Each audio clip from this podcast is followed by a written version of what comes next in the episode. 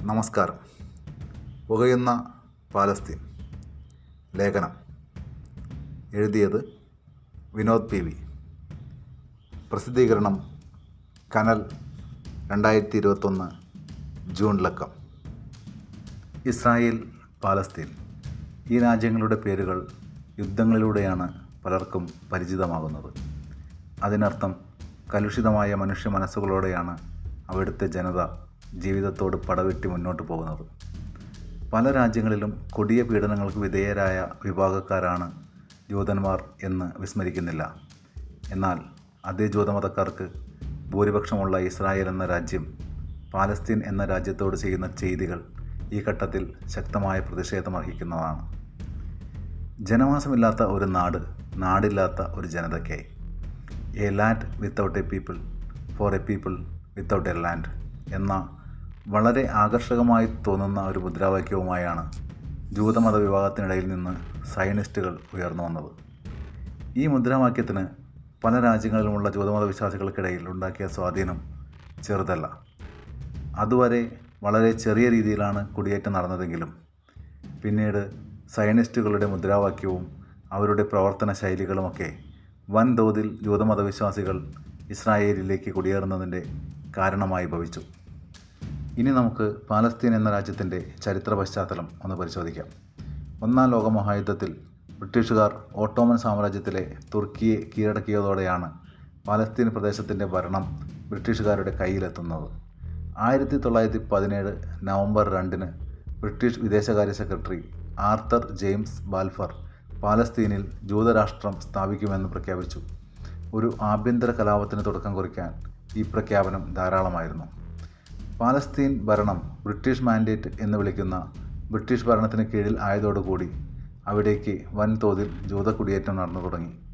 ഏതാണ്ട് ആയിരത്തി തൊള്ളായിരത്തി മുപ്പത്തി ഏഴ് ആയപ്പോഴേക്കും പാലസ്തീൻ ജനതയിൽ ഏകദേശം പകുതിയോളം ജനസംഖ്യ ജൂതമതസ്ഥരുടെ ആയിത്തീർന്നു.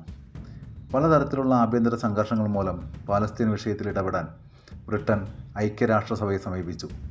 എന്നാൽ ഐക്യരാഷ്ട്രസഭ ബ്രിട്ടീഷ് മാൻഡേറ്റ് ഫലപ്രദമല്ലെന്ന് പ്രഖ്യാപിച്ചുകൊണ്ട് ആയിരത്തി തൊള്ളായിരത്തി നാൽപ്പത്തി ഏഴിൽ പാലസ്തീനെ വിഭജിച്ച് ഇസ്രായേൽ എന്ന രാഷ്ട്രത്തിന് രൂപം കൊടുത്തു. എന്നാൽ ഇരു രാജ്യങ്ങൾക്കും അതിർത്തി നിശ്ചയിക്കാൻ ഐക്യരാഷ്ട്രസഭ തയ്യാറായില്ല. പാലസ്തീൻ വിഭജനം അറബ് ജനതയ്ക്ക് നന്നായി പ്രഹരമേൽപ്പിച്ചു. ഐക്യരാഷ്ട്രസഭയുടെ തീരുമാനത്തിന് ശേഷം ആയിരത്തി തൊള്ളായിരത്തി നാൽപ്പത്തെട്ട് മെയ് പതിനാലിന് ബ്രിട്ടീഷുകാർ തങ്ങളുടെ സൈന്യത്തെ പാലസ്തീനിൽ നിന്നും പിൻവലിച്ചു. മറ്റൊരു ഭരണ സംവിധാനം ഉണ്ടാക്കുകയോ ഭരണം ഏതെങ്കിലും രാഷ്ട്രീയ പാർട്ടികൾക്ക് കൈമാറാതെയോ ആയിരുന്നു ബ്രിട്ടനിന്റെ പിന്മാറ്റം. അന്നേ ദിവസം തന്നെ ജൂത സമൂഹത്തിന്റെ നേതാവായിരുന്ന ഡേവിഡ് ബെൻ ഗൂരിയൻ ഇസ്രായേൽ രാഷ്ട്രം നിലവിൽ വന്നതായി പ്രഖ്യാപിച്ചു. ഈ തീരുമാനം അറബ് ജനത അംഗീകരിച്ചില്ല. ഇതിനെ തുടർന്ന് അറബികൾ ഇസ്രായേലിനെ ആക്രമിച്ചു എങ്കിലും ആ യുദ്ധത്തിൽ വിജയം ഇസ്രായേലിനോടൊപ്പമായിരുന്നു.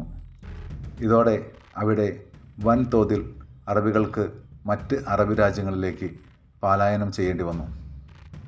ആയിരത്തി തൊള്ളായിരത്തി അറുപത്തി ഏഴിലാണ് ആറുദിന യുദ്ധം എന്നറിയപ്പെടുന്ന രക്തരൂക്ഷിതമായ യുദ്ധം ഇസ്രായേലും അറബ് രാജ്യങ്ങളും തമ്മിലുണ്ടാകുന്നത് ഇതിന്റെ അനന്തരഫലം പക്ഷേ അറബ് രാജ്യങ്ങൾ വിചാരിച്ചതുപോലെ ആയില്ല. പാലസ്തീൻ പ്രദേശത്തെ കൂടുതൽ സ്ഥലങ്ങൾ ഇസ്രായേൽ കൈക്കലാക്കുകയും ചെയ്തു. ഏതാണ്ട് ഇതേ സമയത്താണ് പാലസ്തീൻ ലിബറേഷൻ ഓർഗനൈസേഷൻ നിലവിൽ വരുന്നത്. സായുധ പോരാട്ടത്തിലൂടെ പാലസ്തീൻ ജനതയുടെ ജന്മഭൂമി വീണ്ടെടുക്കുക എന്നത് തന്നെയായിരുന്നു പി എൽ ഒയുടെ സ്ഥാപിത ലക്ഷ്യം. യാസർ അറാഫത്തിന്റെ നേതൃത്വത്തിൽ ഇസ്രായേലുമായി പലപ്പോഴും പി എൽ ഒ ഏറ്റുമുട്ടിയെങ്കിലും വിജയം കണ്ടില്ല. ഇതോടുകൂടി ഇസ്രായേൽ ഒരു രാഷ്ട്രമായി പി എൽ ഒക്ക് അംഗീകരിക്കേണ്ടി വന്നു. ലോകത്തെ ഭൂരിപക്ഷം രാജ്യങ്ങളും ഇസ്രായേലിനെ ഒരു രാജ്യമായി അംഗീകരിച്ചിരുന്നില്ല. ഇന്ത്യ ഉൾപ്പെടെയുള്ള ചേരിചേര രാജ്യങ്ങൾ പാലസ്തീന് വേണ്ടിയിട്ടായിരുന്നു ശബ്ദമുയർത്തിയിരുന്നത്. ആയിരത്തി തൊള്ളായിരത്തി അൻപതിൽ ഇസ്രായേൽ കിഴക്കൻ ജെറുസലേമിനെ കൂട്ടിച്ചേർത്ത ശേഷം തലസ്ഥാനമായി പ്രഖ്യാപിച്ചു. അതുവരെ ടെൽ അവീവായിരുന്നു ഇസ്രായേലിന്റെ തലസ്ഥാനം. ഈ നടപടിയെ രാജ്യാന്തര നിയമലംഘനമായി ഐക്യരാഷ്ട്ര സംഘടനാ രക്ഷാസമിതി അപലപിച്ചു. ഇതിന്റെ ഭാഗമായി അധിനിവേശ പ്രദേശങ്ങളിൽ ഇസ്രായേൽ ജൂത കുടിയേറ്റക്കാർക്കായി പുതിയ വീടുകൾ നിർമ്മിക്കാൻ തുടങ്ങി. ആയിരത്തി തൊള്ളായിരത്തി തൊണ്ണൂറ്റി മൂന്നിലാണ് പാലസ്തീനും ഇസ്രായേലും തമ്മിൽ ഐക്യപ്പെടണം എന്ന ഉദ്ദേശത്തോടെ ഓസ്ലോ കരാർ പ്രഖ്യാപിക്കപ്പെടുന്നത്. അതിനുശേഷം പാലസ്തീൻ നേതാവായ യാസർ അറാഫത്ത് ഗാസയിലും വെസ്റ്റ് ബാങ്ക് നഗരമായ ജെറീക്കോയിലും സ്വയം ഭരണാധികാരമുള്ള പാലസ്തീൻ അതോറിറ്റി പ്രഖ്യാപിച്ചു. പാലസ്തീനിൽ ഇതിൽ പല രാജ്യങ്ങളുടെയും എംബസികളുണ്ടെങ്കിലും പാലസ്തീനിൽ പല രാജ്യങ്ങളുടെയും എംബസികളുണ്ടെങ്കിലും ഇപ്പോഴും ഒരു രാഷ്ട്രമായി പാലസ്തീൻ മാറിയിട്ടില്ല. പാലസ്തീനിൽ തന്നെയുള്ള പ്രസ്ഥാനങ്ങൾക്കിടയിലും പലതരത്തിലുള്ള ആഭ്യന്തര സംഘർഷങ്ങൾ നിലനിന്നിരുന്നു. ഇത്തരത്തിലുള്ള ആഭ്യന്തര സംഘർഷങ്ങളുടെയും കിടമത്സരത്തിന്റെയും ഭാഗമായാണ് ആയിരത്തി തൊള്ളായിരത്തി അൻപത്തി ഏഴിൽ ഗാസ കേന്ദ്രീകരിച്ച് ഹമാസ് എന്ന സംഘടന രൂപം കൊള്ളുന്നത്. പാലസ്തീൻ പ്രശ്നങ്ങൾ കൈകാര്യം ചെയ്യുന്ന പി എൽ ഒയും ആയുള്ള അഭിപ്രായ വ്യത്യാസങ്ങളായിരുന്നു ഹമാസിന്റെ രൂപീകരണത്തിന് മൂലകാരണം ഇസ്ലാമിസ്റ്റ് സംഘടനയായ ഈജിപ്തിലെ മുസ്ലിം ബ്രദർഹുഡിന്റെ പിന്തുണയിലാണ് ഹമാസ് നിലവിൽ വന്നത്.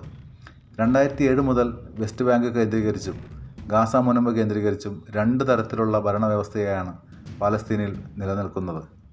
റമല്ല തലസ്ഥാനമായ വെസ്റ്റ് ബാങ്ക് ഫത്ത എന്ന് വിളിക്കുന്ന പാലസ്തീൻ അതോറിറ്റിക്ക് കീഴിലും ഗാസ മുനമ്പ് ഹമാസിന് കീഴിലുമാണ്.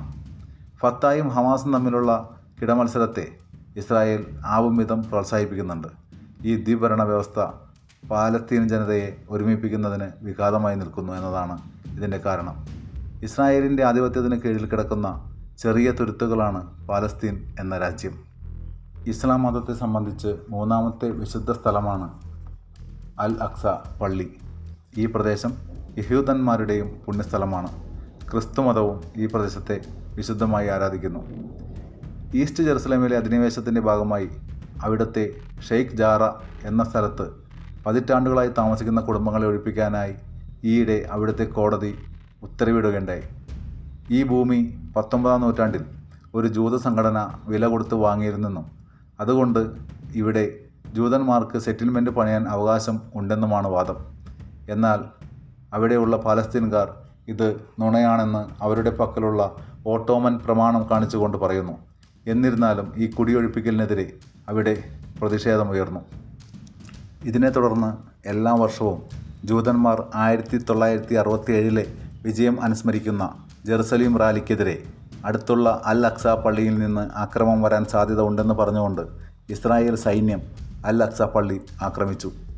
പള്ളിക്കുള്ളിൽ റംസാൻ മാസത്തിൽ പ്രാർത്ഥിക്കാൻ വന്നവർക്കെതിരെ സ്റ്റൺ ഗ്രനേഡുകളും കണ്ണീർവാതകവും ഉപയോഗിച്ചു.